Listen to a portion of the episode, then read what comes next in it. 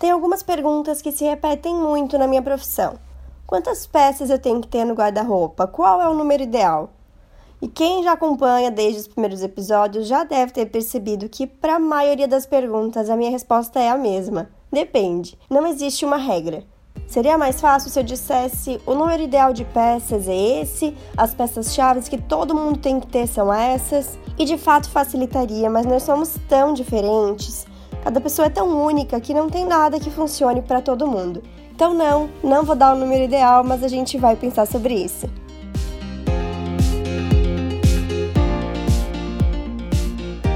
Eu sou Paula Salvador, sou consultora de estilo e tô aqui para mostrar uma moda vida real possível e para todas.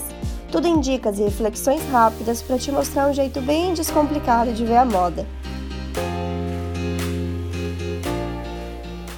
A roupa tem que caber no espaço que você tem disponível.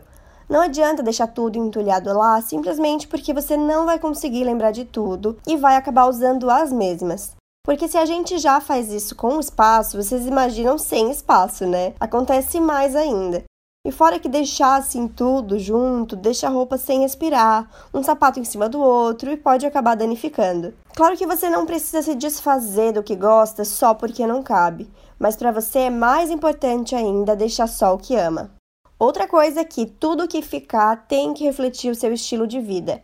Então, se você é uma pessoa que frequenta ambientes muito diferentes, que trabalha formal às vezes, informal em outras, que vai sempre para festa, que faz trilha no final de semana, você vai ter uma demanda maior de peças do que alguém que trabalha informal e quando sai é só para jantar, por exemplo. Não que essas peças não iriam de um para o outro, porque elas têm que ir. Mas vocês percebem como tem que ter mais tipos de peça ali no primeiro caso? Ou seja, só pela nossa conversa até aqui, como que eu diria um número ideal sem saber o espaço que você tem, sem te conhecer e saber do seu estilo de vida?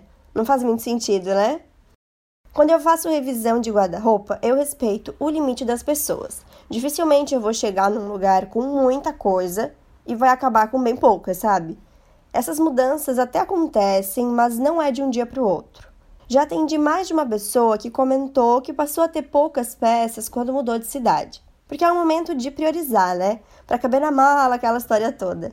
E às vezes deixa uma parte pensando em pegar depois, mas percebe que nem precisava de tanto, se acostuma com isso e passa a manter esse número reduzido.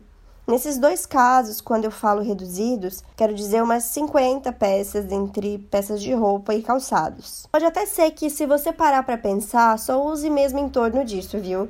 Já perdi a conta de quantas clientes que eu atendo usam uma parte muito pequena do guarda-roupa. E mais, combinando sempre igual.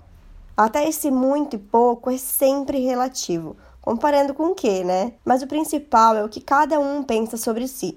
Você diria que tem pouco? Ou que tem muita coisa no seu guarda-roupa? Se na hora que eu ouvi você já respondeu muito, então provavelmente tem coisa aí não sendo usada, Vale escutar de novo o episódio sobre como fazer essa revisão correndo. Essas 50 peças que eu citei não quer dizer que seja o número ideal, tá? Ideal é o número que, como eu já falei, cabe no seu guarda-roupa, no seu estilo de vida, que você se sente confortável com aquela quantidade e principalmente que use tudo, que ame tudo que tem. É nisso que a gente tem que focar e não na quantidade. E só para entrar um pouquinho no conceito de armário cápsula, que nada mais é do que compor um armário com poucos itens que se combinem entre si e que sejam atemporais. Às vezes, até escolhem as peças que vão fazer parte do guarda-roupa cápsula a cada estação e guardam todo o restante. E junto com isso, a ideia também é não comprar nada, ficar só com aquelas peças. Eu adoro essa ideia porque é um exercício de criatividade e tanto. Tanto é que eu tive uma cliente da consultoria online, a Elo, que eu sugeri testar isso. Ela já está super acostumada a vender coisas em bazar quando não está usando, já tinha poucas coisas e amou a ideia, inclusive está contando como tem sido essa experiência no Instagram. Eu fiz essa seleção prévia de peças, expliquei para ela o porquê escolhi cada uma, por que priorizar uma peça em vez de outra, quais renderiam mais. Conversamos para chegar numa seleção com tudo que ela mais ama mesmo, e aí ela vai usar por três meses, completou o primeiro agora. A experiência tem sido super positiva. Ela disse que nem ficou com vontade de fazer nenhuma compra e que tem conseguido pensar em looks com as peças que já tinha que nunca tinha pensado antes. E ah, se você já está imaginando um guarda-roupa cápsula todo preto, branco e cinza, para tudo se combinar, não tem nada disso, tá?